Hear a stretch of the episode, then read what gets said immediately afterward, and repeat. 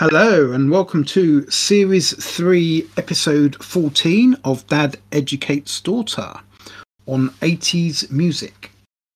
Although this week is the start of, in a sense, people will probably see the bands and think they're more 90s because um, they had their first hit in 1989.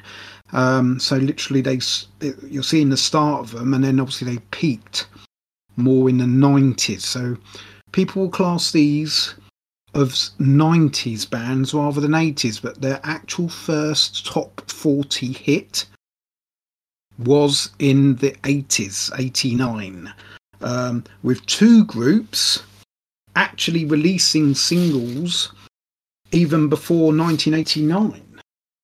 So we had REM released their first single Wendell Gee in 1985, but um, had no success. It come 90 number 91 in the top 100, but still was in the chart.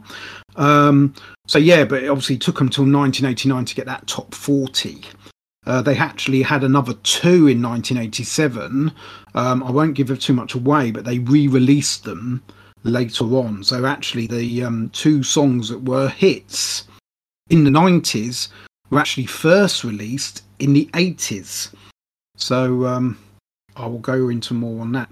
The other groups is Soul II Soul. They had Fair Play and Feel Free in 88, May and September for both of those. But again, obviously outside, I think they're in the 60s, um, outside the top 40. But again, um, they have had songs released before or in the mid 80s, late 80s. So, um, so yeah. So, um, just to recap, before I bring Rebecca in, um, you had Beautiful South, REM, Lightning Seeds, Soul II Soul, Big Fun, and De La Soul. So, hello, Rebecca. Hello, Dad. So, um, obviously, these. I mean, obviously, you were born in the 1990s, so it's still even early. Even the 1990s really are, are early for you. It wouldn't yeah. have been till the early mid 2000s, noughties, I suppose, yeah. that you got into music. But did you recognise any of these? I did. I think I said last week when you were giving them out, I recognised Beautiful South, REM, and Lightning Seeds. Um, and I recognise songs from them. But it's funny. That's and that's sorry, there. That's what I meant was, did you recognise any songs yeah. after listening yeah. from listening? Good. So yeah. when I then listened, I recognised songs from all three of them, but I also recognise two songs from Soul II Soul uh-huh. and Big Fun. But I think I've worked out that I only recognise Big Fun because it was covered. Okay, I can guess what that one is then. Yeah. okay. Uh, yeah, it there was just a lot of songs this week there was, and I apologise, it's because they were successful bands in the 90s, and I suppose I hadn't taken that into account of how many songs yeah. some of these groups actually had, but because they weren't 80s, I wasn't really thinking, and I'll be honest, it's the same next week when I give you the groups later on. Um, but this is, we're, we're, we're on the last there is some other bands, some that I've missed, like one hit wonders, and some yeah. I didn't even consider. And then you've got I've got a um, two episodes lined up of groups that could have made it but did so they they charted not in the top 40 right and that was they never you never heard of them again oh okay so they had once well, you know a couple of singles outside the yeah. top 40 and then gave called it a day or whatever. Yeah. So yes, I got I got two episodes of those eighties, but then that's it. So we are literally at the end. Before you start with this episode, if you remember last week, you mentioned the grid swamp thing. Yes. So I went and listened to it. Uh huh. Or the I can't remember at all why you mentioned it or what it was um, to didn't write it next no, to anything. I just made a note of it. Yeah, I can't remember what it was I, about now. I think no. it was to do with the trance music, and uh, and it was, and the person behind it was from was the other half of um, oh gosh, oh, with, uh, um, soft cell, soft cell with Marc Almond. Yeah. Yeah, yeah, yeah. Okay. Yeah, Dave Ball. But- yeah. I'm like, all right then. It's not not me at all. It's just noise with a little bit of talking every now and then. So when you've just said the trance music, it's like, yeah, like Yeah. I got that, got that one hundred percent. But yeah, I listened to it. Won't go back to it. No, But no. well, I think I don't think they've done anymore. The Yeah, grid. but I'll never go That back to that song anymore. Uh huh. Right, Been okay. there, done that, sorted. Okay.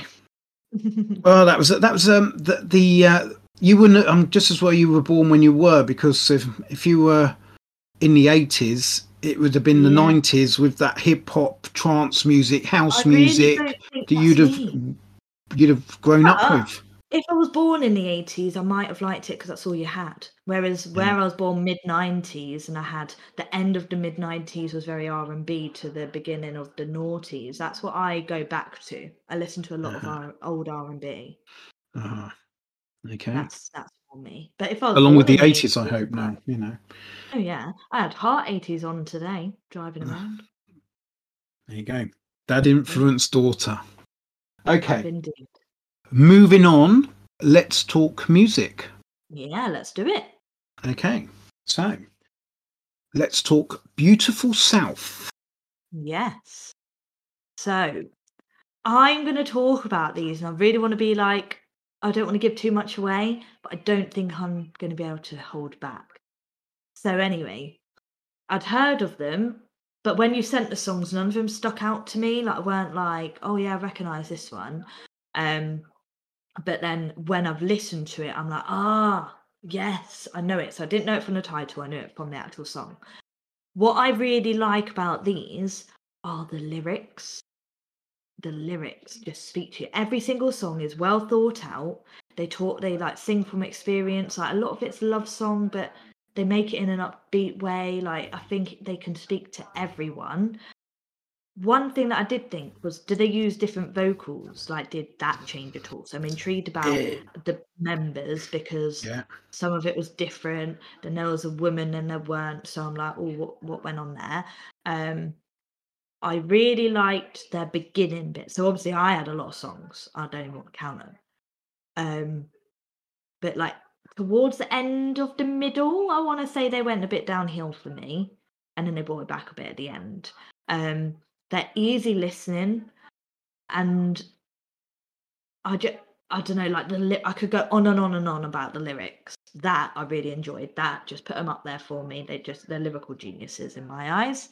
Um, in the videos is also when I noticed about their vocalist, like it would have like a focus point on someone else every few videos. So I want to know what went on there.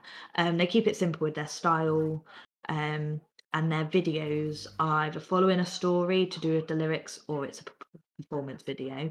And I've gone for just plain pop, but I wouldn't be surprised if there's a hint or something to do with apparently my all time favourite country.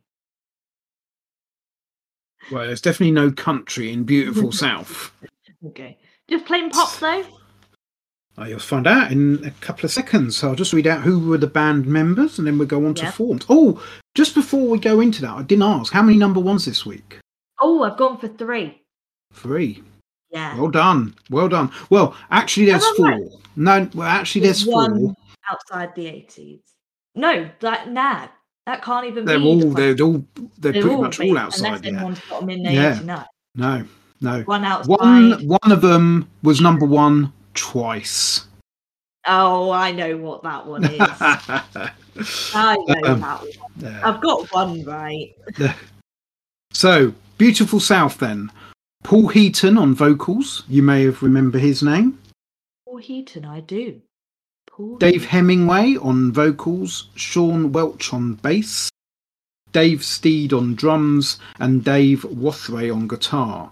They also, for the al- for the second and third album, had Briana Corrigan on vocals, or Brianna Briana Corrigan on vocals. For the albums number four to number seven, so four albums, they had Jacqui Abbott on vocals. And then for three albums, their final three albums, eight to eight to ten, they had Alison Wheeler. So their first album, they had no laid, no women vocalist, and then for the the the, ne- the next lot of albums they had a a, a woman vocalist, but as I say, they changed after so many albums for whatever reason. Right. So there was like the change in the vocalist. Yes, yes. Couple of albums. Yeah. That makes So they were formed in 1988 in Hull, England, and they are a pop rock band. Oh, I don't get any pop, like, uh, any rock from them. Yes, Must be very subtle. I'd agree. I'd have, I'd have probably gone pop, Yeah. sided towards. Well, no, they weren't really sophisticated pop. Yeah, I'd have probably just gone pop. Um, they were formed by Paul Heaton and Dave Hemingway following the breakup of their former group, the Housemartins. Who also had Fatboy Slim, Norman Cook in it. Yeah. Yeah. So Dave Hemingway and Paul Heaton.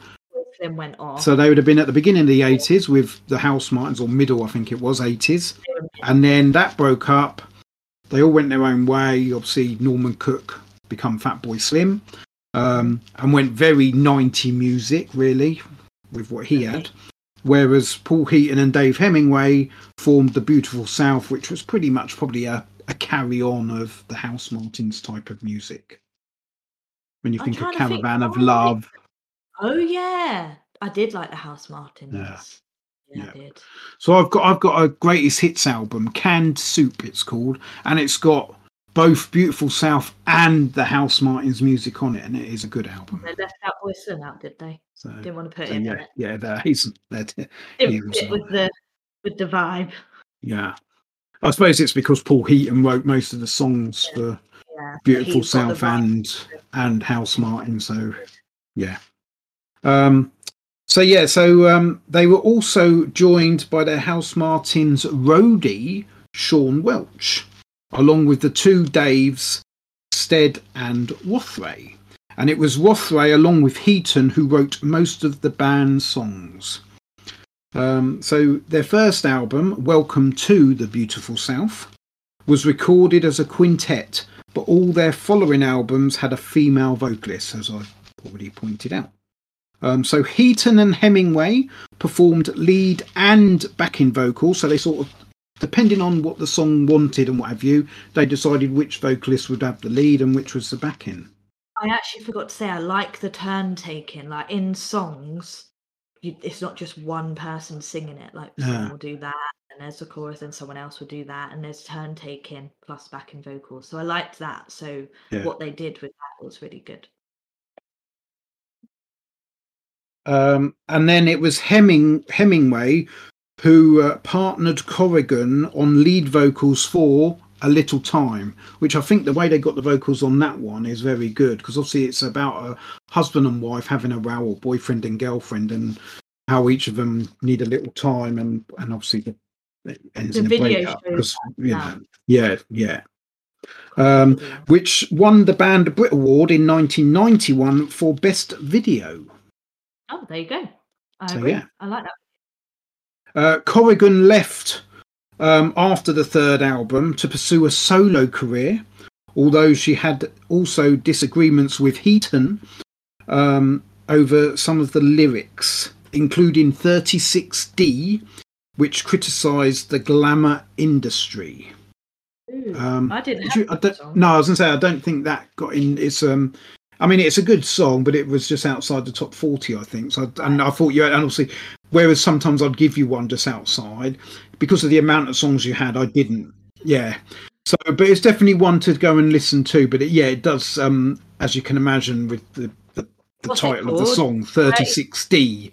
Um, it is about the glamour industry and um, disrespecting women and what have you. Or, or no, what was it? I've, I've written it down actually. Um, Oh. Which criticised the glamour. Uh, five years later, Hemingway admitted we all agree we should have targeted the media as sexist instead of blaming the models. So it's a dig at the models, and as I say, obviously Corrigan totally disagreed. And that wasn't the only one. There were some other songs and lyrics that she didn't agree with either. And yeah, It's a lyrical genius. so then Jacqui Abbott was asked to join the band in 1994. So it's quite a few years after when you think that Mm. um, Need a Little Time was 1991. Um, so we're looking at 91, 92 by the time Corrigan left. And then in 1994, they brought in Abbott. Um, after Heaton heard her singing at an after show party. Um, before joining the band, she was working in a supermarket in her hometown of St Helens, or in St Helens. Oh wow. So yeah, um, Abbott left in 2000 after the album "Painting It Red" was released due to the pressures of touring and the need to look after her son, who had been diagnosed with autism. So that's why she left. Right. And then in 2003, Alison Wheeler joined for the recording of the eighth album, Gaze. Um, and then Beautiful South's final album was released on the 15th of May 2006, with the band then splitting in January 2007 following a meeting they had on the 30th. And they then released a statement on the 31st of January saying they were splitting due to musical similarities um, which was Eh. a reference to the musical differences that most bands put out. So, in other words, it was an amicable split. they just Ah, felt so we'd gone, but they they just put out musical similarities because obviously every Yeah, band goes, yeah, yeah, we've got musical differences and we're going our own Yeah. way. Probably what happened with Housemartins, to be honest. Um, in their 19 years, the band sold around 15 million records worldwide. And Paul Wow. Heaton is still touring as the South, I think it is, with Jacqui Abbott. So have you seen the South? I've seen them at Rewind, yes. Are yes. they good? Yeah, feel like yeah. they used to be good. Yeah. So, um, and she's probably the better of the. Although I do like, I need a little time. I, I, do like a little time. Um, you prefer which obviously was with Corrigan, but I think Abbott. Jacqui Abbott's voice was was the better one. I was obviously of the the three. I don't really, I can't really recall the the, the last one because I suppose it was at, as Beautiful South was in the decline, probably not getting the hits that they were at their peak. So you know, Yeah. you've gone from the beginning. Hit your peak and then you've obviously come back down. And Yeah. I'd say Alison Wheeler was obviously at that lower bit, whereas um, probably Jacqui Abbott stroke. Well, I'd say probably even Jacqui Abbott was on the way down, not Mm. album wise, but certainly single wise, because I think obviously the peaks one, as you'll find out, was um, I Need a Little Time. Okay. Okay, so they had six top 10 singles and 10 top 10 albums.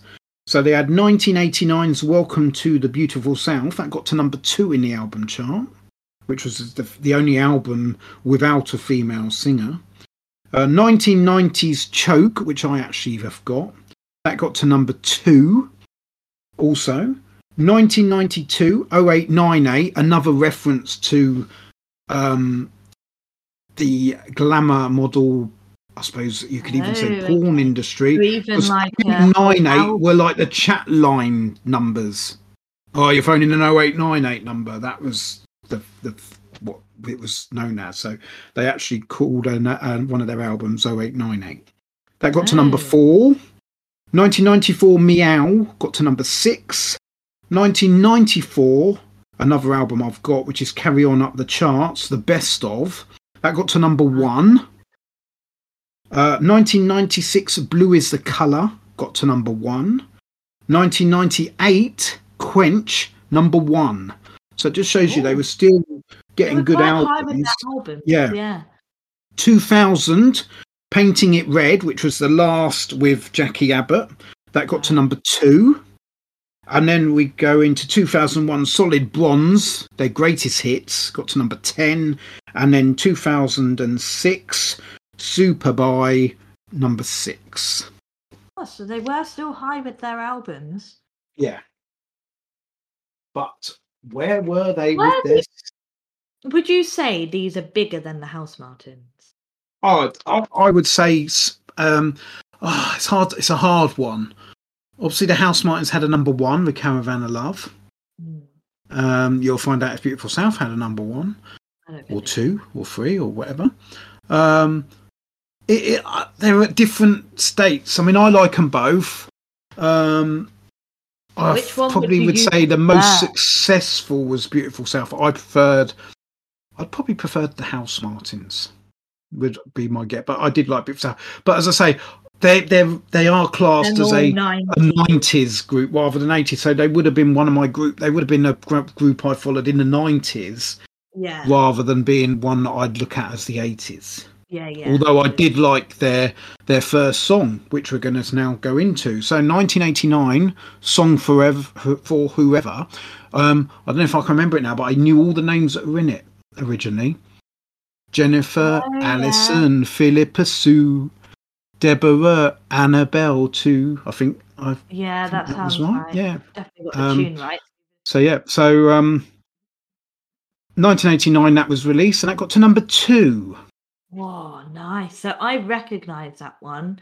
It's soft, beautiful, mel. Oh, the the vocals were amazing, and I just I just really liked it. But I recognised it, Uh, so it was a Well, I have. start. I've got the single of that. I did buy the single back then. Probably heard it Um, but yeah, that, and that that was that's what obviously then everyone knew who Beautiful South were. They literally left the Housemartins. Come, I can't remember when the Housemartins broke up, um, but obviously they joined Beautiful South, and then they get to number two with their first single. You know, so Yeah. um, They were straight in there, weren't they? and then 1989 as well. You keep it all in number eight. Okay, this was my favourite. Again, Uh-huh. I recognised it. I could probably tell you as we go on. I'll be like, "Oh, this was also an up there song for me." Um, this is the one where I really like the turn taking. They really took turns, and I just really liked the song. It it was just a song that I just enjoyed. hmm Okay, and still in 1989. So you know, even though they were a 90s group, they had so far they've got t- two top 10 singles in the 80s with uh, "Song Forever" at number two and "You Keep It All In" at number eight. And this one, although it wasn't top 10, it was still top 40. I'll say this ship. I'll sail this ship alone. Number 31. Ooh, I like this one. It was upbeat, but it had like a a soft tone to it, like a mellow tone. They've got a nice violin sound in there as well. I enjoyed it. So now we're going into the 1990s, and we've got a little time, and that was in the top 10. Was in the top five. I need a little time. Number one. Oh. So Oh. Dave Hemingway and Paul Heaton had a number one with the Housemartins, Caravan of Love, Um, and then they've had a number one with the Beautiful South with A Little Time. It, a little time. It was a good song. I preferred the video over the song itself. Uh-huh. And again, it might be a bit like you know, Take on Me with a-ha. Uh, sorry, a-ha would Take on Me, where the video Mm. sold singles. Yeah. Yeah. I Although, uh, you know, I mean, I'm sure it would have been on them, but MTV, it was still big in the 90s, but nothing like obviously when it first but came out. like, although, although I suppose it was getting bigger because more and more people were getting Sky TV or cable TV as it was and, then, like more um, and getting to watch it. So, there were So, more yeah. um, platforms to give out uh, Yeah. music videos. Like, there were more channels. yeah, you probably have had VH1 by then as well. So, Mm. yeah. But more people were getting access to cable TV then as well. Yeah, definitely. So yeah, uh, 1992, Old Red Eyes is back, number 22. Okay, this one was a head bopper, upbeat. 1992, still Bell Bottom Tear, number 16. What about We Are Each Other? Oh, sorry, I've missed that out. Yes, 1992, that is as well. We Are Each Other, number 30. That's fun and upbeat, but it's weird. The video's like the complete opposite. Like the video's a bit more focused on, like, because the lyrics are about like a partnership, Uh-huh. and the video goes deep into them, but the sound of it, like the music, still gives you that fun feeling. Like they've not drained drowned on it. if You know what I mean? It's nice and catchy as well. Okay, and Bell Bottom Tear, as I say, number 16. Female vocalist is where I really noticed there was a female vocalist. Really takes the lead. Um, the only problem with this one, it's got kind of the same. There's not much tone change throughout the song. Uh-huh. The staged Okay. one. So yeah, well, obviously we're into the uh, Jacqui Abbott era now.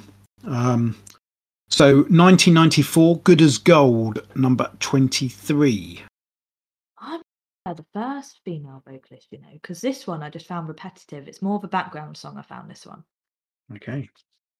1994, Everybody's Talking, number 12. I recognise this one. Um, it's a nice sing along song. I enjoyed okay. it. Uh, 1994, Prettiest Eyes, number 37. Do you want me to tell you something funny? You sent this over as Pettiest Eyes, and I was like, I can't find it. Can't find it. So I didn't listen to it during the week because I couldn't find it on Spotify. Uh, it weren't until then I was doing the video, I was like, oh, it's Prettiest Eyes. But I like the lyrics. It's a really meaningful song. This is, I think that one made me realize about the lyrics.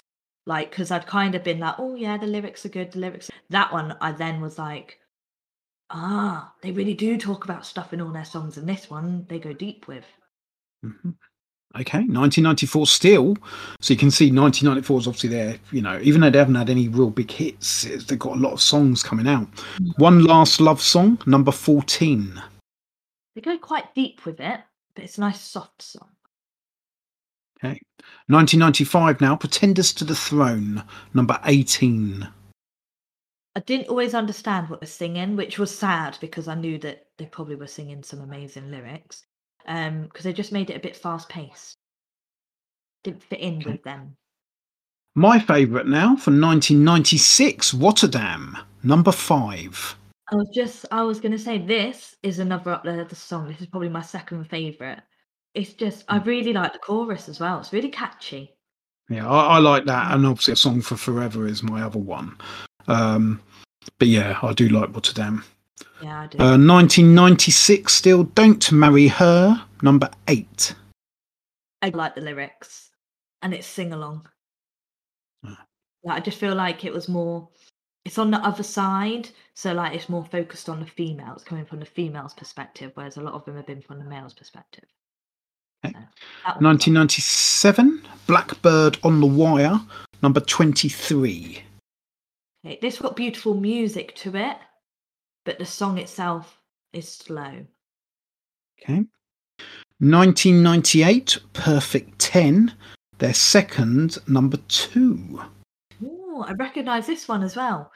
This one starts off quite slow and then you get into it and it picks up. 1998, Dumb, number 16. I just found this one a bit repetitive. Okay. 1999, How Long's a Tear Take to Dry, number 12. This one's upbeat, and I like that it just goes straight into the song. There's no messing. You just, I think, like the first lyric is to do with the. I don't think it's how long, how long's a tear take to dry, but it's something around that. And it just uh-huh. goes straight into it. So it, it, it caught me. I like. Okay. So going into the noughties now, 2000, closer than most, number 22 find it's quite a simple song. Like it's just to the point. Like it's a fast paced vocal wise, but yeah, it's just to the point. It's not complicated. You just follow it. It's nice. Okay. 2003, Just a Few Things That I Ain't, number 30. This one is another up there song for me. Um, this is probably my favourite lyric lyrically. Like I just I enjoyed the music. Like it was all to the point, um, and they just get their message across. It's great. Love it. Uh, 2004, Living Thing, number 24. Uh, this one just sing along. It didn't stand out. Nothing special. Just okay. And then 2005, this will be our year. Obviously, wasn't. Um, got to number 36 and it was their last top 40 single. You say it obviously wasn't, but I'm like, they end on such a high. It's a great song. Like, it's a great one to end on for them. Like, if I just had Beautiful South and started with a song for whoever and finished with This Will Be Our Year, that's a great, like, if I was to do like a mixtape, I'd put a song for Forever as the first one and This Will Be Our Year as the last one. Don't care what's in between because that's starting on a great song and ending on a high. Hmm. Great. But this will be our year, and then literally two years later, 2000, beginning of 2007, they'd split up. Yeah, but what a great song. Okay. Moving on then to REM. Okay. These ones I'd put as pop rock. They've got a bit of rock in there, more rock than pop, I'd say. Um, they do a bit of both, like they've got the harsh tones of the rock, but they mellow it down, so like the softer as well. I recognise the band name, but again, couldn't think of any songs until I listened and recognised some. Um, I prefer their beginning stuff, um, and again, I've got loads for these, and the songs started to be- sound like one another. So when you go through the songs, there is one song that I think all I've written is it sounded like, and I've, I've said another song. Um, I want to know what their name means because REM. I think I've always wondered that. Well, I can only guess it's rapid eye movement. I couldn't find anything on it. Okay. REM stands for rapid eye movement, but whether that's what they know they have it for, I don't know. Did not know that, but okay, that's a bit odd. If it if it does mean that, like why? Bit, Yeah. But anyway, um, I can't one hundred percent tell who's in the band from their videos. I think it's three men and a woman. They seem like they're like dark lighting and like in bars or they tell a story they're on location crowds of people. You can't always tell what's going on or who the focus is on. Um like was one thing i did think like towards the end i was like was there a change of people? Or have they gone on for that long that they look completely different?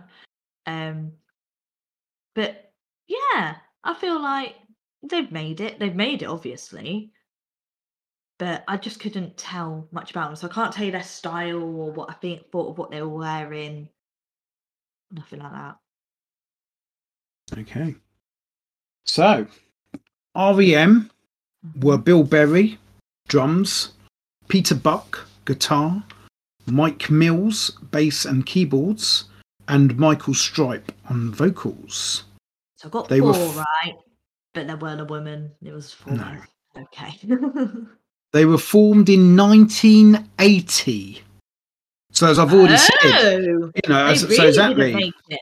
Yeah, but but um, as I already said, they they had their first foray, let's say, into the charts in Oh, 1985. You I mean, it got to the, into the 90s, but it still got into the Yeah. chart. And also, they are from Athens, Georgia, US. So it could have been that they were Could have been took a while that. before getting over to here. So they may well have been Mm. bigger in America in the Yeah. early 80s, mid 80s. Um, Yeah, but we hadn't heard of them until obviously the late 80s Yeah. and they are an alternative rock group. Okay, I did say more rock, but I still thought they were quite poppy. Yeah. Classed as alternative rock. Okay. Um, I think we could have this. We could do this podcast forever and never really understand some of the genres that people are given. Um, in In 1980, keep it simple. Rock, pop, R&B stuff. Like, do you know what I mean? Like, none of these subgenres. None. yeah, no sophisti-pop, no synth I Can't pop. get my head around it. No. Synth pop, yeah, because that actually means something with the synthesizer. Like something. Do you know what I mean? Yeah, but you could just call it electronic then. Yeah, but in my head, they're the same thing. Well, that's what I'm saying. So rather than have the pop, just go pop, rock, country, R and B, or soul, or soul, and electronic. Yeah. Jazz. But anyway, but yeah. in 1981, the band released their first single, "Radio Free Europe," on the independent label Hib-Tone. Obviously, this is in America. This was followed by the EP "Chronic Town" on our IRS Records.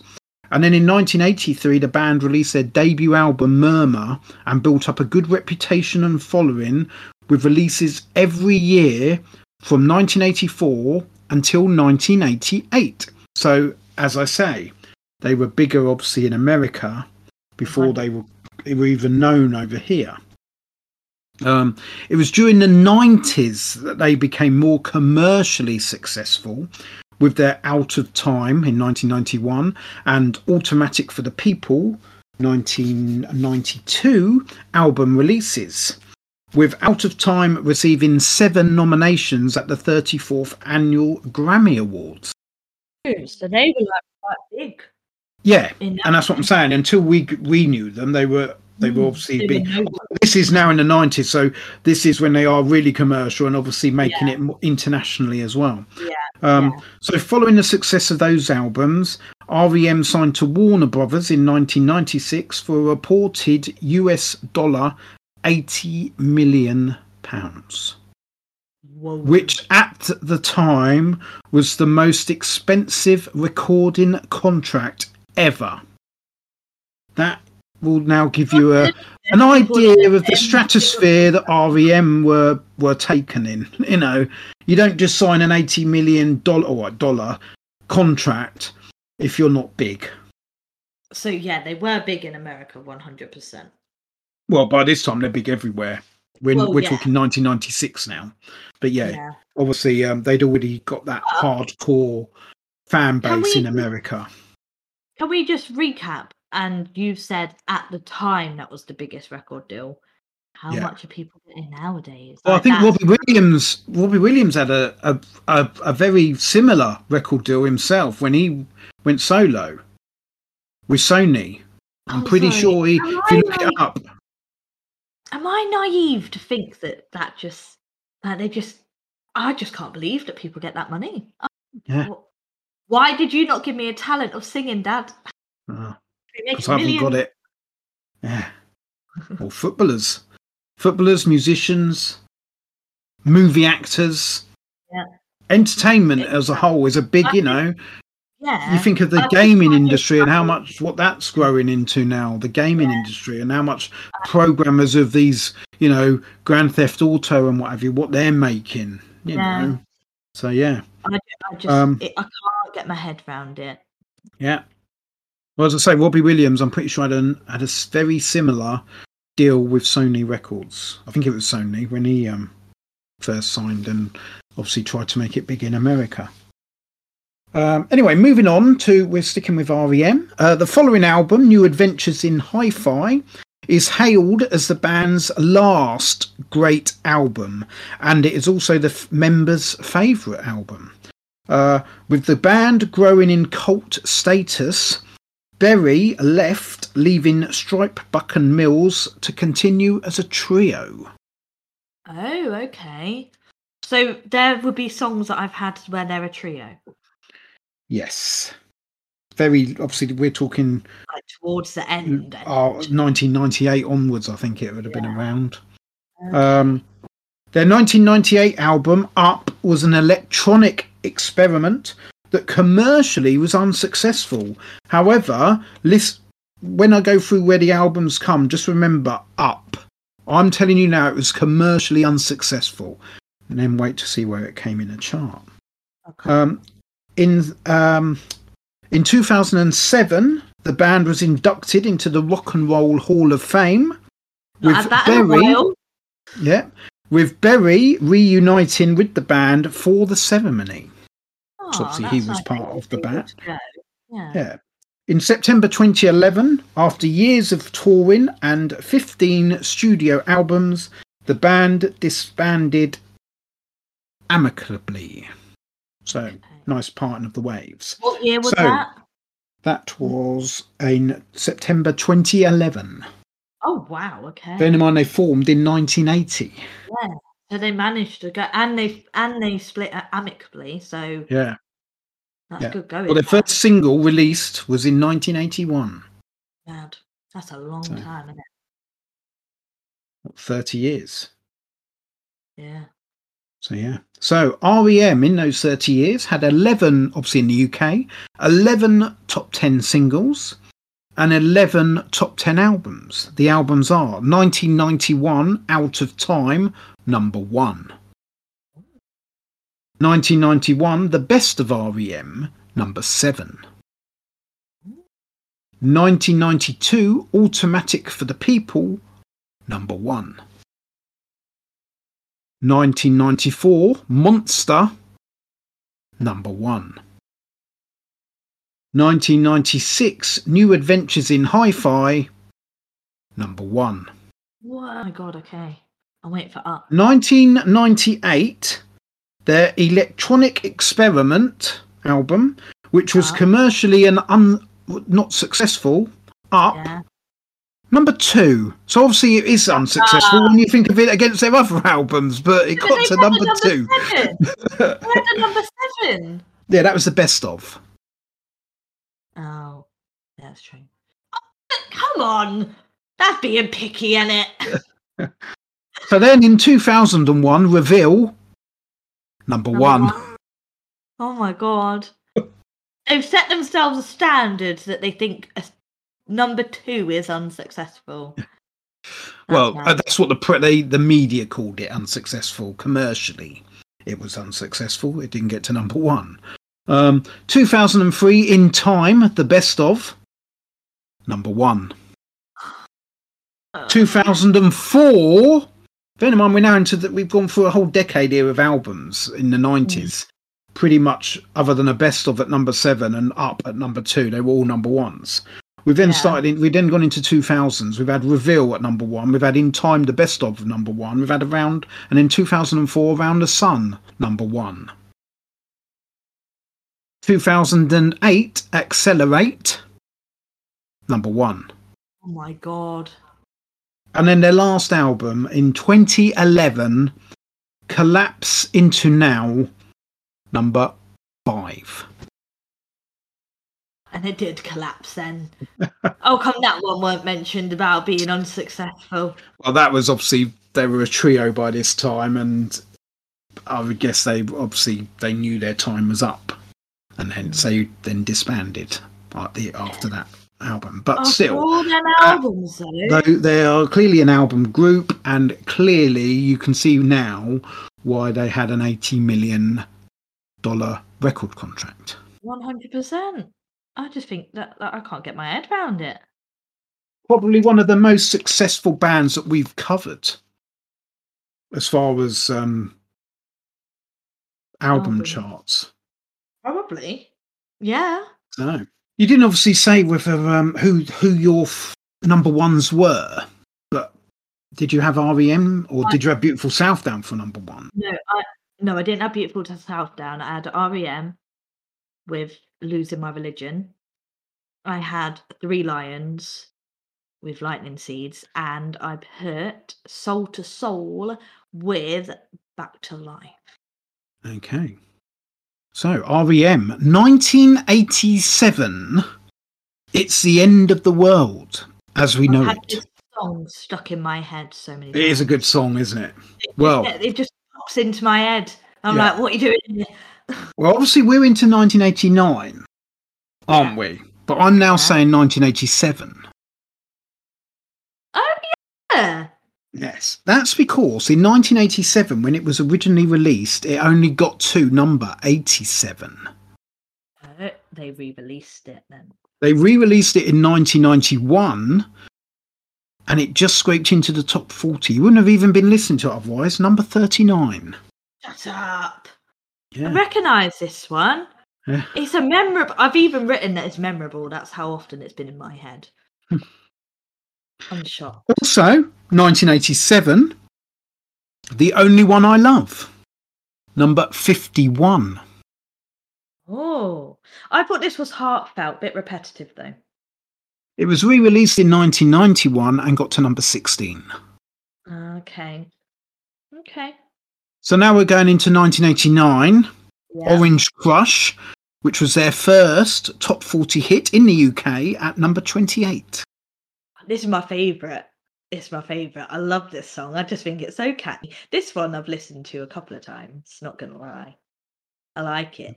I don't know what it is Okay. about it. Uh, now, which did you say was their number one?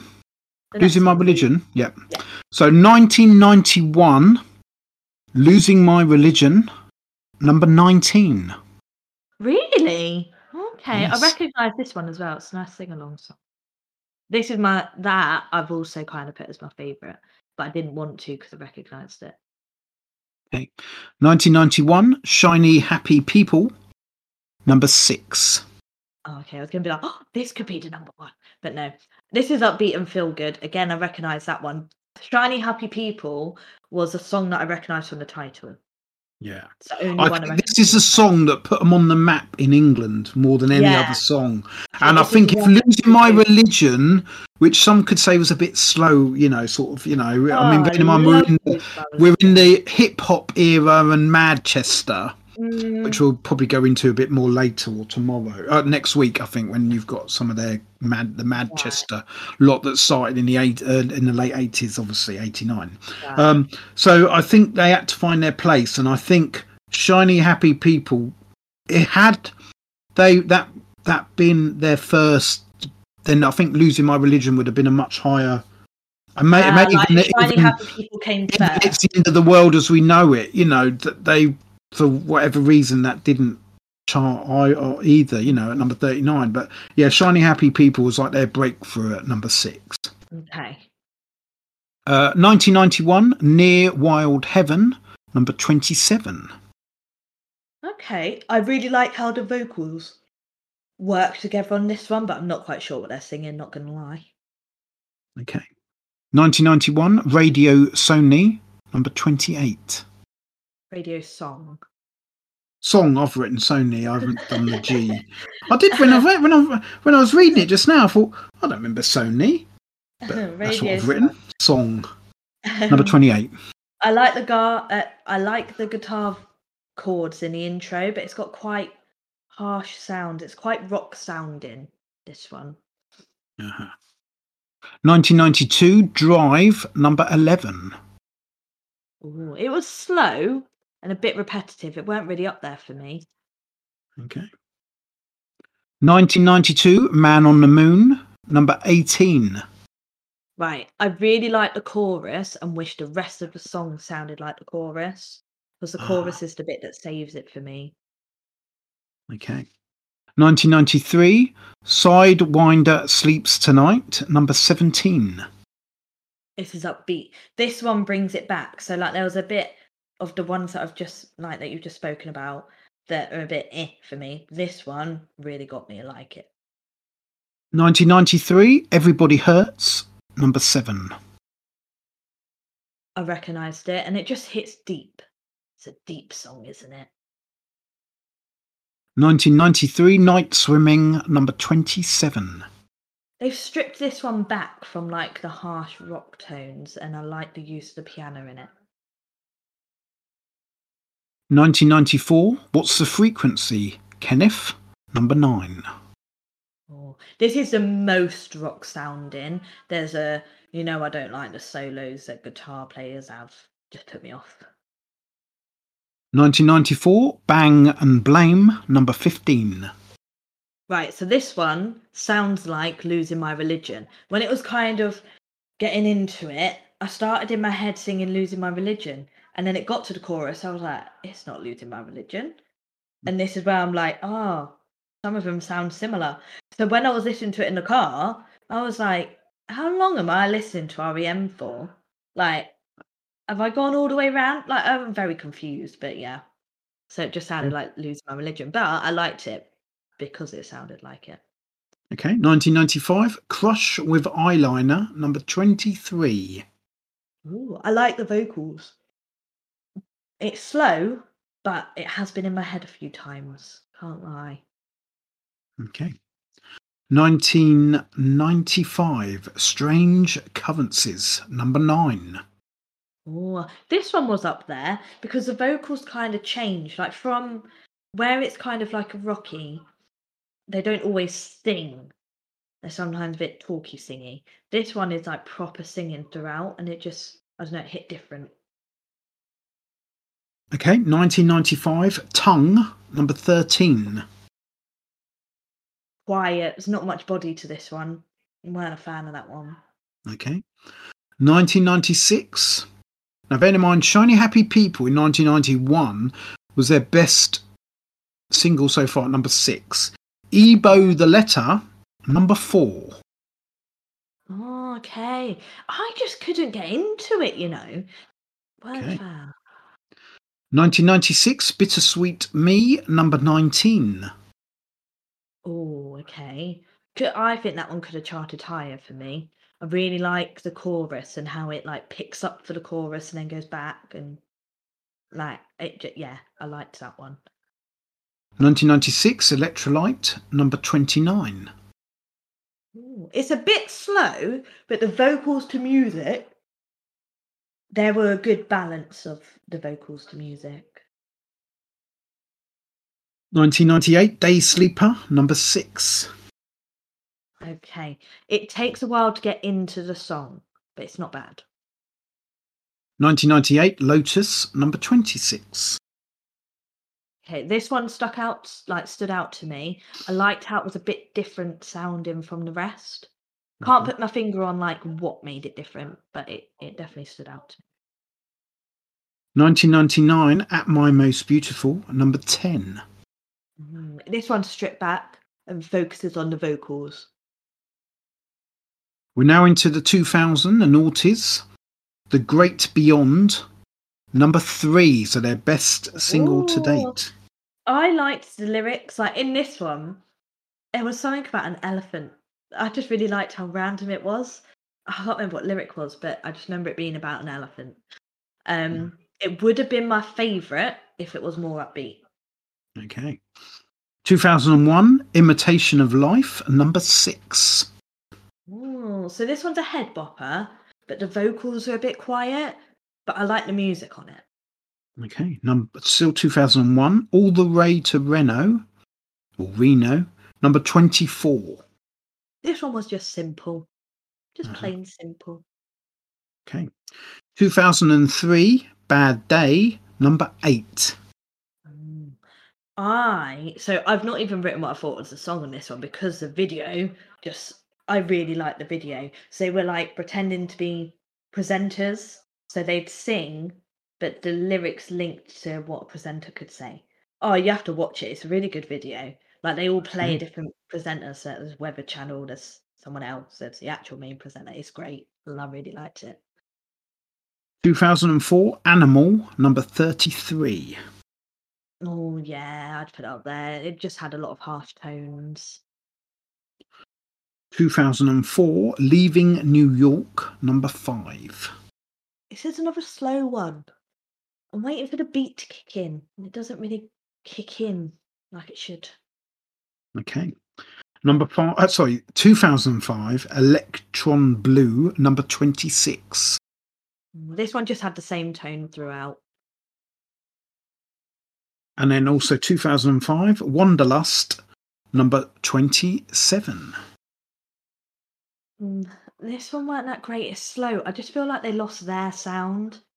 I weren't them anymore. Like it was time to go. Yeah. Okay. Moving on then to the Lightning Seeds, a group Yeah. that I did like in the 80s, uh, in the 90s, I mean, in, again, like Beautiful South. I Mm. was never really an RE, although I've got their best of, because I did, but just not enough to go out and Yeah, like know. get the album. yeah. And I think that proves it with their the way their albums have charted compared to their Mm. singles. Yeah, yeah. So, you know, people prefer to buy their albums over the singles, but obviously, unless you're really a fan, I, I you know, You wouldn't go out and I, get I just bought the best of. yeah. Um, so they had enough fans, but there were more album, obviously, you know, Yeah. They behind weren't going out and buying rather everything, but they wanted to hear it all. Yeah. Mm. So the lightning seeds. Yeah. So last week when you were saying I was like, I recognise them, and then off recording I said, no, we confirmed there was I knew there was Three Lions. Um, so I've obviously heard of them because of the football song. I bet they've made millions from that alone and still do to this day. Um, I'm really surprised that I knew other so- uh, other songs that they had. Like when I was going through it, I was like, "Oh, I recognise this one." Like it's weird because I would have put him as a one-hit wonder because, like, if whenever I've heard Three Lions, I always think, "Oh, yeah, these were probably people that released it for the World Cup and then did nothing else." But apparently not. Um, I can't narrow them down to one sound. They're a bit all over the place. Like, I prefer their early stuff to anything else. I've put them as pop rock because I think they've got a bit of both in there. Um, their beginning stuff, like their videos, like they've got a couple that purely link to football. Um, I don't really see who's in the band through the videos. I want to say they're all male. Um, lead vocal- vocalist, I think I have seen him in videos. Like, and then towards the end, I saw a bit more of them, but I can't tell you how many are in the band or whatever. But they, whenever I have seen any of them, they were wearing sunglasses. So I thought that was quite cool. And their outfits have been coordinated. But like I say, I've only seen like two or three. So I don't know whether that's all of them or whether there was more. Videos are quite random very random. Like they're mostly singing and playing their instruments, but they could be in like some like there was one in like a desert, there was one like oh it's just weird. And then they've got like an animated one and then they've got their football one. So yeah, very hit and miss with their videos. But no, I was surprised by them, like that they had that amount, considering when you think of them, you think three lions and that's it. Okay. Yeah. So the Lightning Seeds are Ian Broudie on vocals, Martin Campbell on bass, Ali Kane on keyboards, Chris Sharrock on drums, Paul Hemmings on guitar, and Simon Rogers on guitar, bass, and keyboards, or at least, oh, yeah. not obviously not all at once, but yeah.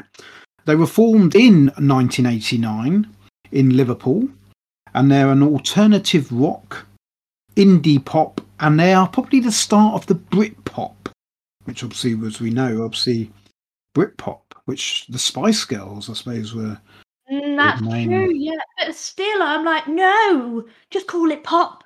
Just because you're British doesn't make it special. It's still the same as the rest of the world.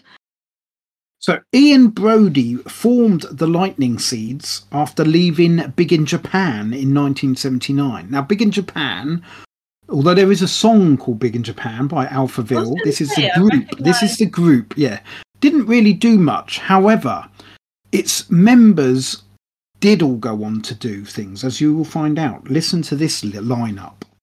I mean, Big in Japan, had it been afterwards, would be known as a supergroup because it had Bill Drummond, KLF, Holly Johnson, Frankie Goes to Hollywood, Peter Clarke, also known as Budgie, Siouxsie and the Banshees, and Dave Balfe, Teardrop Explodes, as well as obviously Ian Broudie, Lightning Seeds.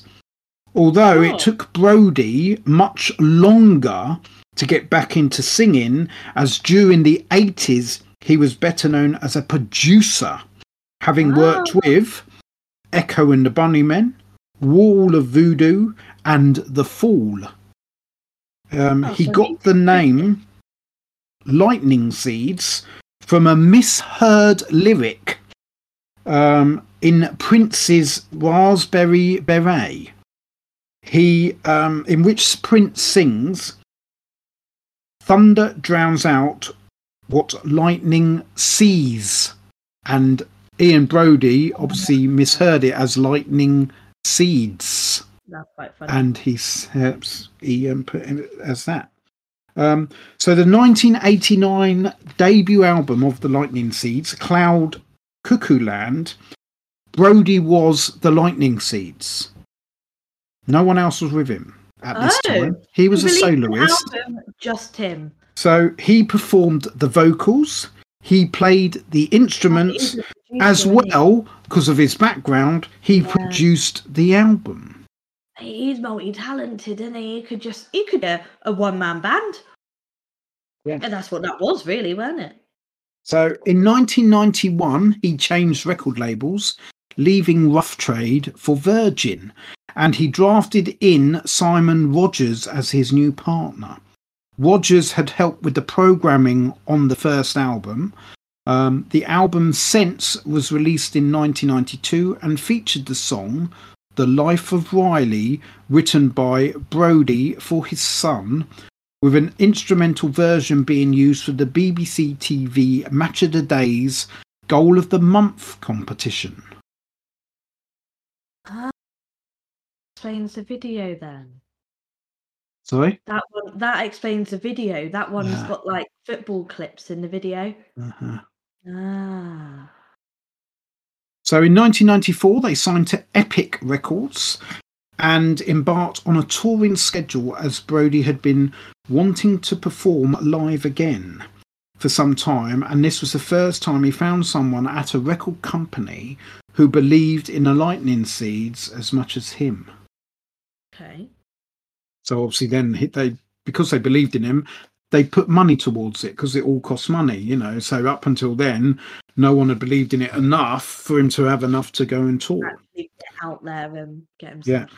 So it's like they invested in him, really. So it was due to this that Broudie brought in the rest of the band following the release of the third album, Jollification, in 1994, which included contributions from Terry Hall, the Specials, Funboy Free, and Colourfield, who, God rest his soul, recently died.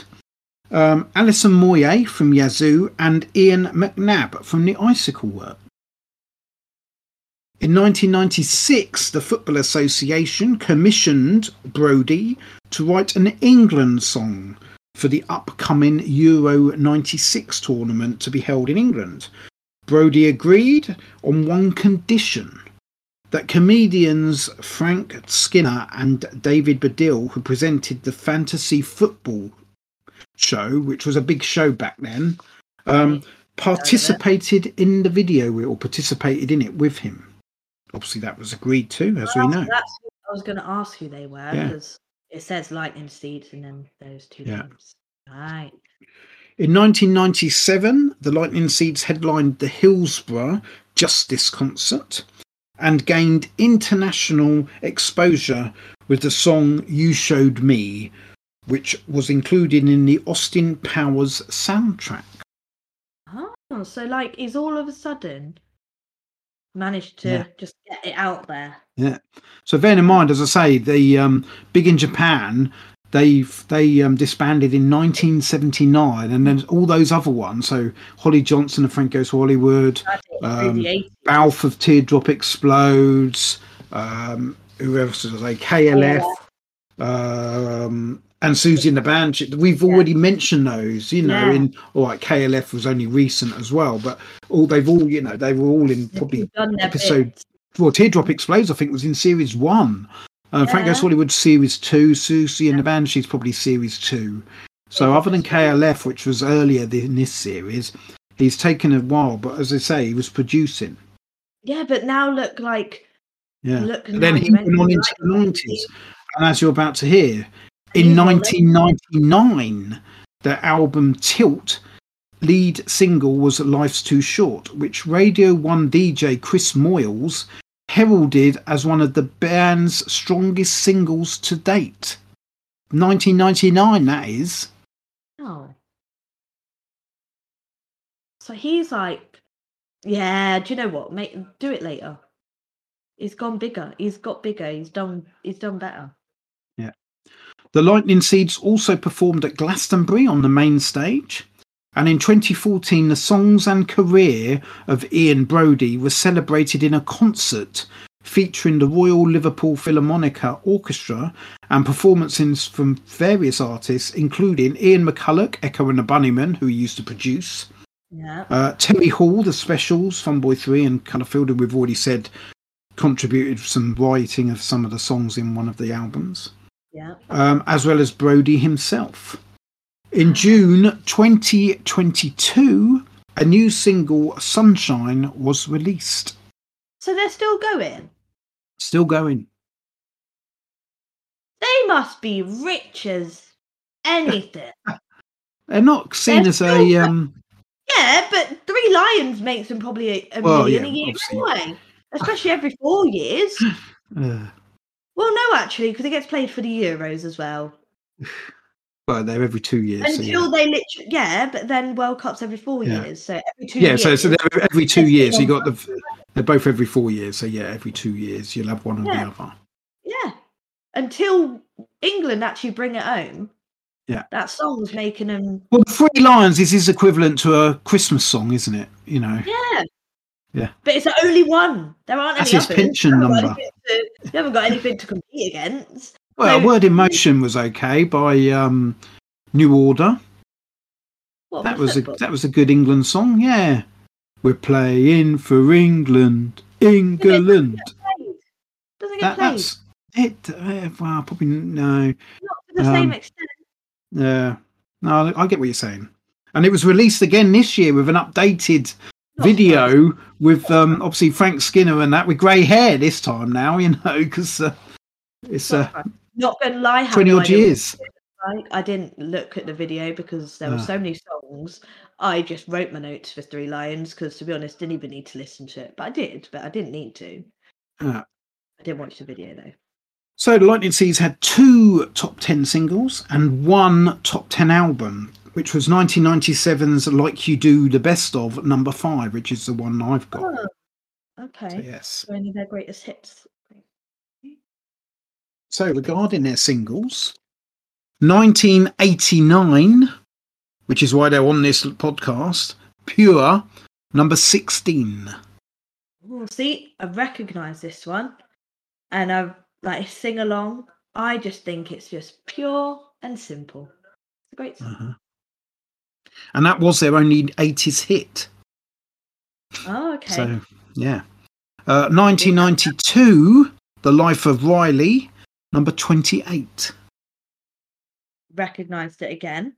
It's a feel good song. I enjoyed that one. So if you go back to what I was saying, um, the Lightning Seeds, they as far as the 80s go, weren't a group. It was just Ian Broudie. Yeah, that's true. Oh yeah. One man band. 1992 Sense number 31. Again, recognised it. See how I was surprised that I actually recognised songs? Really like the chorus. It's a nice sing along song. 1994 Lucky You number 43. However, re-released in 1995, which is why you've got it because it got to number 15. That's my favourite. Ah. Shock. Like the Dark Horses. Um I really Oh, it's a good song. Oh, Yeah. lucky you. Yeah. And they Do, show off their do, do, do, range. do, Really like it. do. Yeah. 1995 Change number 13. This is softer sounding. Nice and simple. 1995 Marvelous number 24. Upbeat. Again, they show off their vocal range. Okay. 1995 Perfect number 18. It's a bit depressing. Mm. I think this is my least favourite of theirs. It doesn't pick up. Okay. 1996 Ready or Not number 20. This one gets you moving. Really good chorus as well. 1996 Three Lions number 1. Also 1998 number 1. Yeah. Let's see. Uh, I knew. I knew when you said there's one that's been number one twice, and I went, I know which one that is. There's that one. Um, it's just. It was number one for the Euros and it was number one for the World Cup. Yeah. It's legendary. Everyone knows it, and it's still linked to England now, as we've already said. Yeah. 1996 What If number 14. I like the lyrics, but I feel like they could have done more with it. There could be more put into it. Mhm. Probably my favourite, 1997's Sugar Coated Iceberg number 12. You know what's really weird? Like it's a feel good song, but if you listen to the lyrics, it shouldn't be a feel good song. but I liked it. Yeah. 1997 You Showed Me number 8. This one was more of a background song. It was just slow, mellow. weren't really like their others. And in 1999 Life's Too Short number 27. This was a good end to them. It was nice and upbeat. I liked it. Nice way to finish that group. Okay. Moving on to Soul II Soul. Yes. I've gone for soul, R&B, rap, any of those. Um, it's a difference that we've moved into something completely different. Can tell that we've like they are part of the 90s more compared to the other three groups. They're a mixed group with men and women. Um, but I feel feel like there's different people in the songs. So a bit like Beautiful South Wales, like, are there different vocalists? But this one is a bit more that it seems like there's different vocalists. I like the rap and the singing together, but I feel like they did a lot of experimenting. Like the songs aren't like you can't really have two the same. And I think they should have stuck with I think they had just two big hits and that's their first two keep on moving and back to life. And I think they should have stuck with that sound. Um and I think people would have been more intrigued after those two songs to listen to them and see if they did anything else similar, and that's why they had hits. I don't know. Um, I can't speak for people. They're very 90s looking, and I like the pop of colour, and they just seem like cool people. Like they just seem people that you'd have been like, yeah, I want to be like you. Then. Okay, so Soul II Soul were Jazzie B on vocals, Caron Wheeler on vocals, Jazzy Q on the turntables, HB on the turntables, Dade on was a rapper, um, and then you had Doreen Waddell and Rose Windross also on vocals. So they were more a group than a band.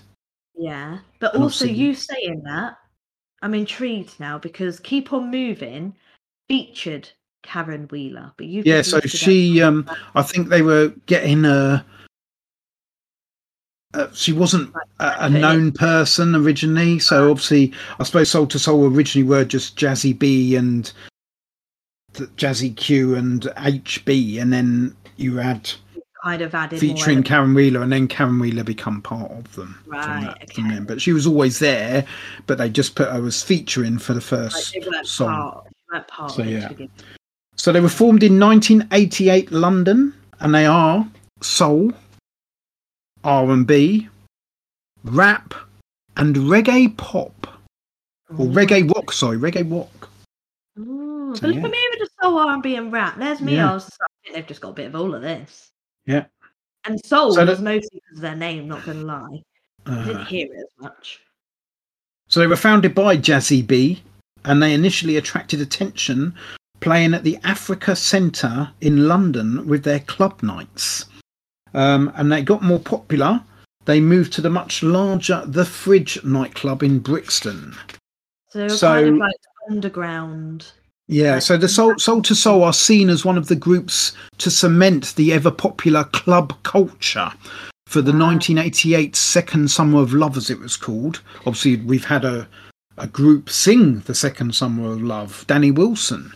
Um, so yeah, that's what it was known as in 1988, the Second Summer of Love, and it was like a culture of club culture um, in the UK and Ibiza, along yeah. with venues in Manchester, the the Hacienda, which obviously um, was owned by New Order's Peter Hook, um, which we spoke about, and in Liverpool at the Cream Club. So the three nightclubs between them, the Hacienda, the Cream, and the Fridge, um, they got involved in the massive 1990s legal rave scene, which led to the electronic dance music, or otherwise known as EDM, explosion yeah. of the millennium.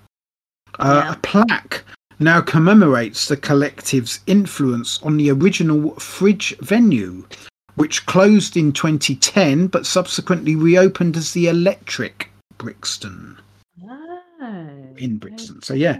So in March 1989, they released "Keep On Moving," featuring Caron Wheeler as lead vocals. The song became a success, selling over one million copies in the US alone.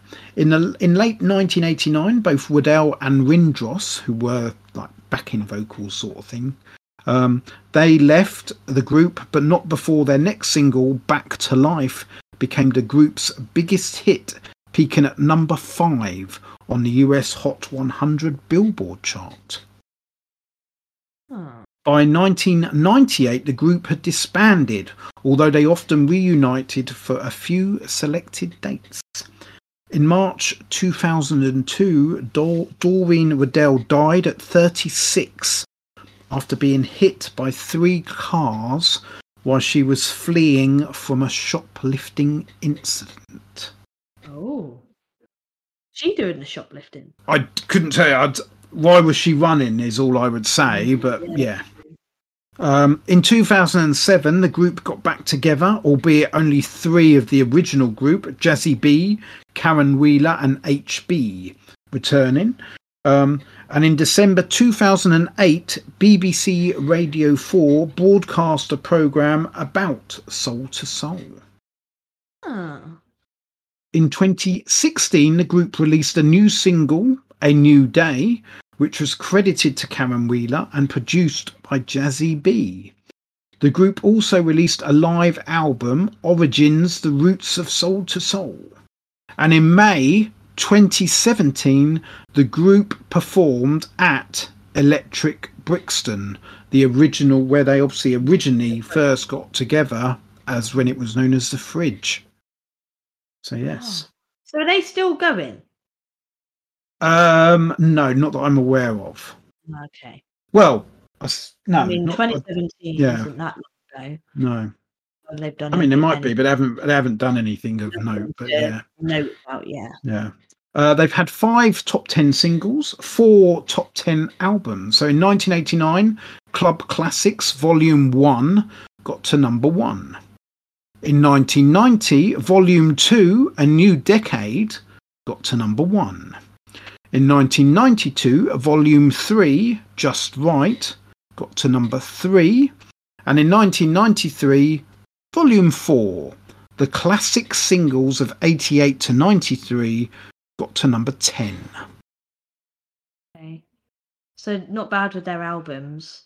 No. I just see these like they're obviously very good at like hitting with like the ravers and that Yeah. group. Yeah. I think they're very Um, like specific to who, their. I'll go through the singles, but you'll find out that I actually have bought a single of theirs. Back to life.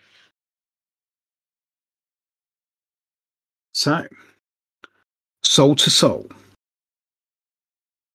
1989. Keep on Moving, featuring Caron Wheeler, got to number five. And then it was re released in 1996, but only got to number 31. Ooh, I recognise this one. Good lyrics, like the pace of it. It was a good start to him. 1989. Back to Life. However Do You Want Me? Number one. Ah, told you it would be. Yeah, and I'll tell you. So, so just so you know, so obviously Soul II Soul is seen as a '90s group. However, they're Yeah. they're they're two best. No, no, they're they're number one um, single. Um, that obviously Back to Life got to number one in the '80s, 1989. Yeah. Now, I bought this single. It was a very, you know, I mean, I loved it. It's probably my one of my favourite, definitely my favourite of that year, if not of the whole 80s. It's just out there. That song, I just love it. Um, really however. Um, on the way home, bear in mind we're talking, it was a, a single, a seven-inch single. Um, Oh, on the no, way home, I fell over. When I got Hang home, on, I found out this this is a single. This isn't the first time you've fallen over and broken a single. This is the only single I have broke, fallen over, and broken. Well, then you've told me this story before. I must. I probably have. So yeah, I fell over, and when I got home, I found out the single was in two parts. But So I then went out and bought the single again. Well, Yeah. I didn't save up. But I mean, they- they weren't. They weren't They weren't dear expensive. singles. Um, but um, I went out and bought the single again. So I actually bought it twice. I remember you telling me that. I've still got it now. I don't, you don't know. It's only only single I've. I wasn't I really a single you- person, to be honest. I used to just buy No, albums if I liked. Yeah. Yeah. So um, good it's- one. it wasn't often that I'd bought, but this I did go. So I didn't. I mean, Soul II Soul. I don't own an album. It's they're not my kind of music. But No, Back to Life, I just loved. Life, Yeah. But keep on moving and back to life. They're the two that I like from these. Yeah. The rest of it, eh. Back to life was my favorite. Very Well- catchy, and it just worked. It's, it's. I love it. It's a great song. Okay, well, 1989 still Get a Life.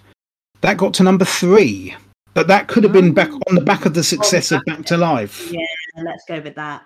It just, it just, they just had that bit of rapping in it. It Yeah. weren't much to it apart from the rap gave it a bit of something different.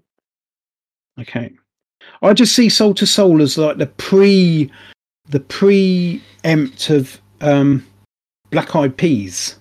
Mm, yeah, just not as good. I know. Um 1990, A Dream's a Dream, number six. Not much body to it. Same tone throughout on that one. 1990, Missing, featuring Kym Mazelle, number 22. Love the vocals, but lyrically, there's not much there. 1992, Joy, number four. Gets you moving, and I really like the focus on the male. He makes it. 1992, Move Me No Mountain, number 31. Ooh, I like the chorus. Everything else a bit eh, but the chorus, yeah. 1992, Just Right, number 38. Bit repetitive. 1993, Wish, number 24. The chorus adds definition to the song. Again, it's a bit like Move Me No Mountain. If the chorus weren't there, it's a bit eh. 1995, Love Enough, number 12. I like the layers with the backing vocals, like they all layer on top of one another. And it really works. 1995, I Care, number 17. It's slow and stripped back, but I really enjoyed it. And in 1997, Represent, number 39. Uh, so this one's the like 90s feel, but obviously it is the 90s. Like it's just like I feel like you'd be on the streets dancing to it. Okay. Moving on then to Big Fun. Yes. So I felt like these were going to be a fun group just from the name, and then reading the song titles, I was like, oh yeah, you like a like. I feel like you were going to be cheesy. They are a bit cheesy, but there's only four songs, and they're kind of like a bit different from one another. Um, trio I've gone with. I went with just plain pop. Um, their first song, Blame It on a Boogie, is covered. I think the Jacksons did it first. But they do a dance that you would do if you were dancing to it. Like it's a literal dance to the lyrics. Um, they like denim, they like a bomber jacket. They I feel like they're the beginning of the 90s style that you know. Um, and they just love a dance routine. But yeah, not much to say Mhm. about it. Only had four songs. Okay.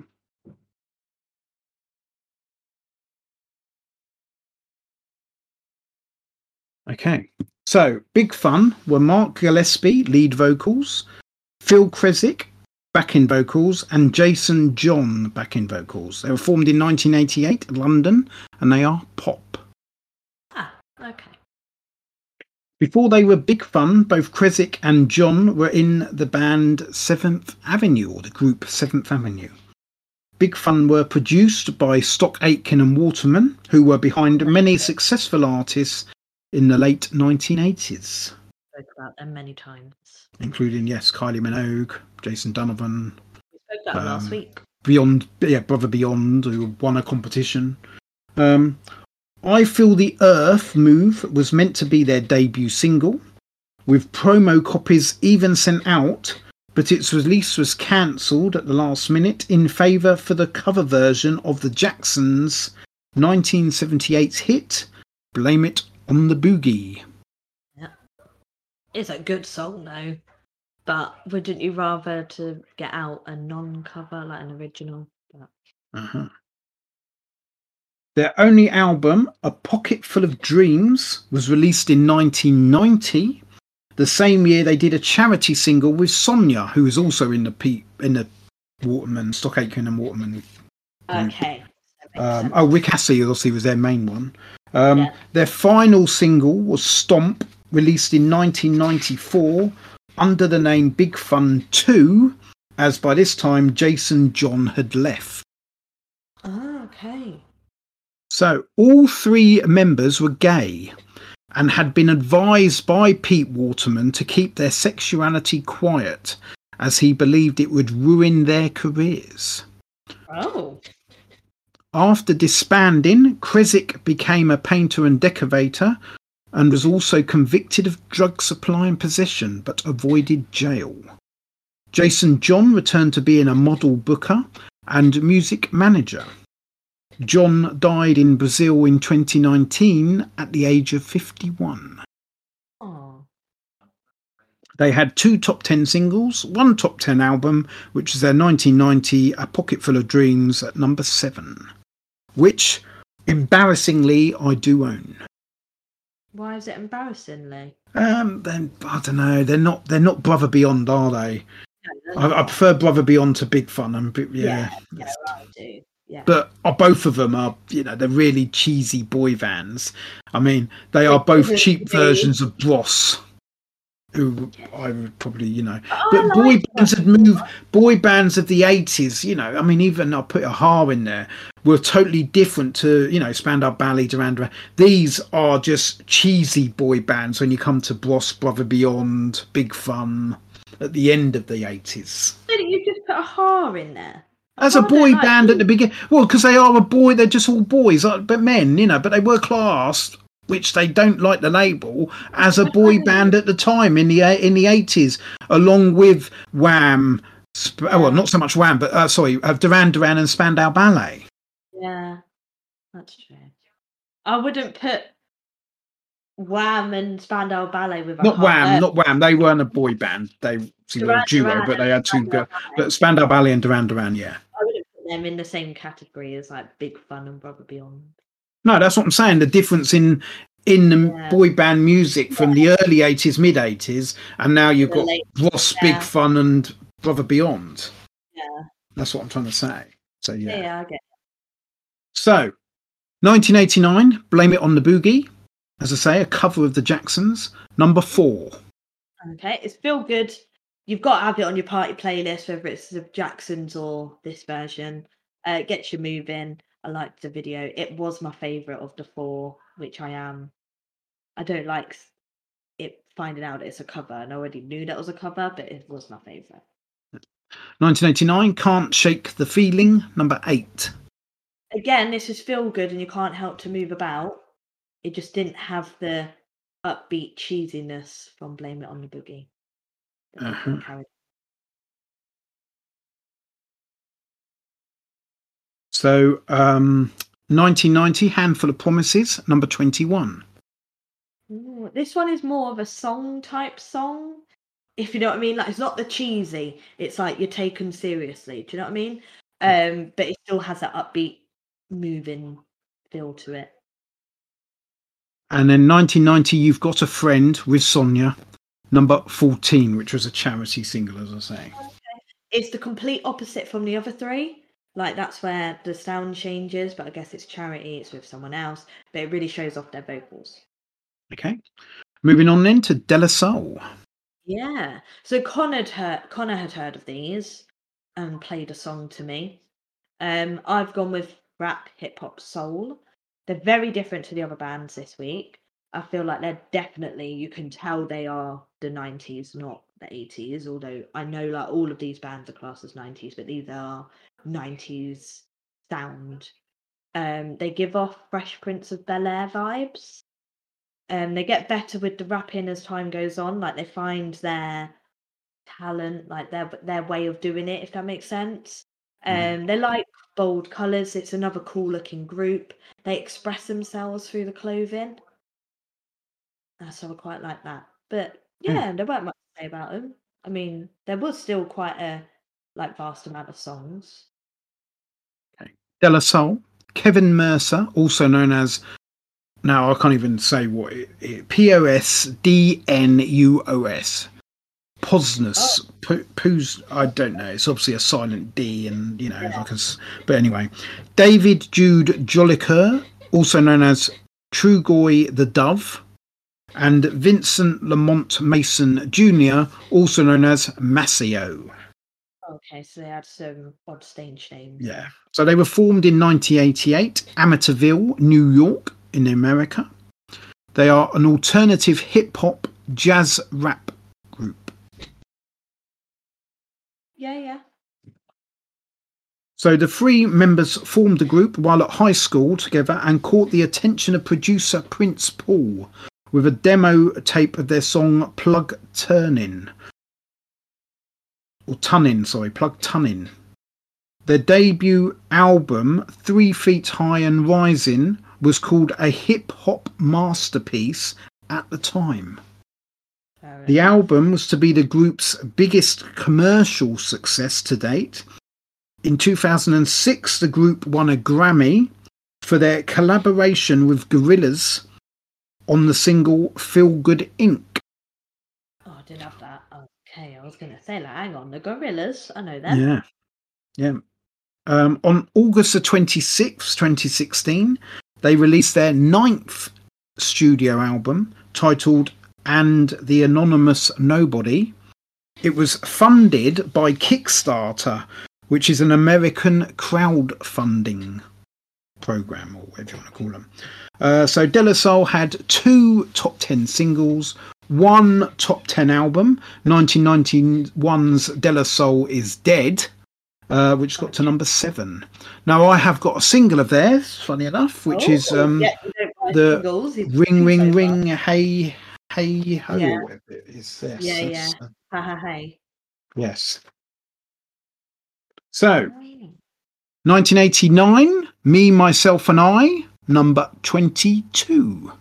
This is the one that Connor played to me when I said that I was doing De La Soul. It's Uh-huh. straightforward. I like the lyrics to it. 1989, Say No Go, number 18. Okay, whereas this one, there's not much to it. Bit of a, 1989 again, Eye Know, number 14. this one, I think they put passion into it. Like they really, you can tell they love what they're doing. Okay. 1989 again, a double A side, this one. The Magic Number and Buddy, number 7. I thought it was a double A because when I watched the videos, like it was more like an album cover and it said Buddy on one diagonal and Ah. like in one corner and the magic number in the other. Um the magic number was my favourite. I recognise it, but I think and I'm like, has it been used in an advert? I feel like it's one of those. It's very fast paced. I liked it. And Buddy had a good beat to it.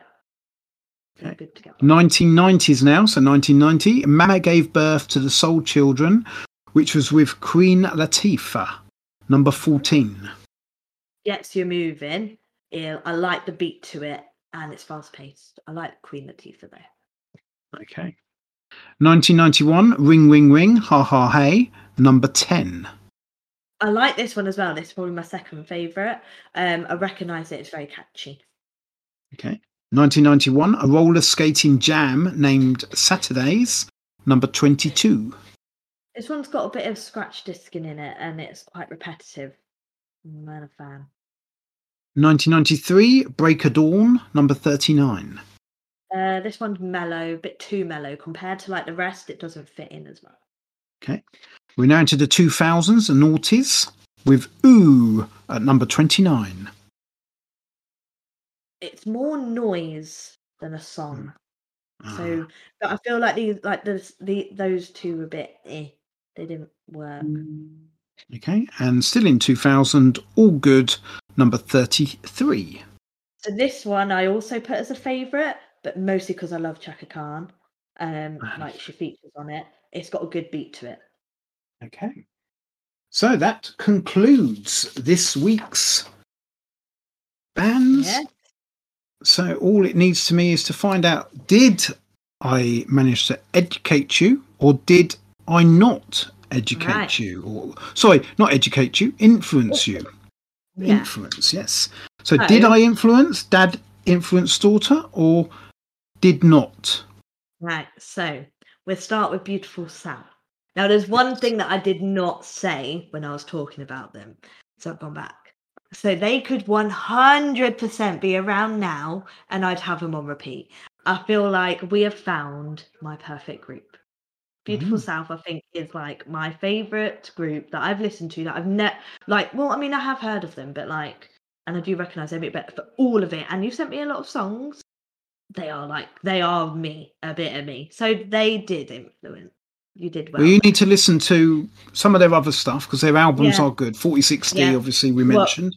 but even maybe, th- so yeah, 3060. But, but, um, maybe even look at getting that album I said about, which has got Beautiful South and the Housemartins yeah. on it because um, it is good. And I Yeah, can't, I can't remember what you said about the Housemartins, but um, I, I think I did like it. I think it. they're very similar. As soon as so- you said Caravan of Love. Caravan of Love? Yeah. Yeah. Yeah. As soon as you said that, I was like, yes, I remember that. I liked it. So yeah. Okay. Um REM. REM, you did. I don't think I'd listened to as many songs that I have in one go though, but I'd definitely play them again and they would be on some playlists. Okay. The Um, Lightning Seeds. Lightning Seeds, they these surprised me because I only knew that one. Although one, they surprised me because I did recognise others. Um, but they surprised me because I actually really enjoyed them. So you did there as well. Okay. Soul II Soul. Uh, didn't with these. They were a bit all over the place. They didn't um went, yeah, I could give them a miss now. Been there, Big done that Fun. kind of thing. I did. I just love how cheesy they are and how upbeat they are. I'm intrigued about other songs because I didn't get a chance to with the vast amount that I had. So maybe when I get a chance, I'll look into them. I don't think there's much. But- They only had Oh, one okay. album. Oh, okay. So, So there you go. The songs I've yeah. given, I enjoyed them. just so just yeah. listen to the Pocket Full of Dreams album, and you've listened to Big Fun. Oh, okay. Yeah. Okay. But yeah, I liked them. So did. And Uh, finally, De La Soul. Didn't. I just don't think I'm a big fan of the early hip hop rap music. Like, I'm not a big. I think you liked Salt, Salt-N-Pepa, didn't you? And I think Yes, didn't I did. Yeah, and I think that was yeah, probably yeah, I did. But Yeah. yeah. like the hip hop hasn't hit that well with me. Not gonna lie. Okay. So that brings us to the end. All it takes for me now is to give you next week. Yes. So I apologise in advance because we are at the end as far as next week goes, as far as Uh-huh. we've gone through the groups of each year. There's just some I've missed out which are on a separate one because they're all different, Yeah. obviously, years. And then, as I say, we've got we've got two episodes of um, the ones that didn't make it, Yeah. so to speak. Um, so this is the last one. So there is seven bands that you've got next week, Yeah. um, and there is Again, seven bands, and there's a lot of songs. I'll be honest. Um. But let's see if you've heard of any of them. Yeah. Texas, No. Stone Roses, Yes, I've heard of them, but they sound rocky, so I'm not a fan. Roxette, Not heard of them. James, Nope. Technotronic. 808 State, Nope. and lastly, Happy Mondays.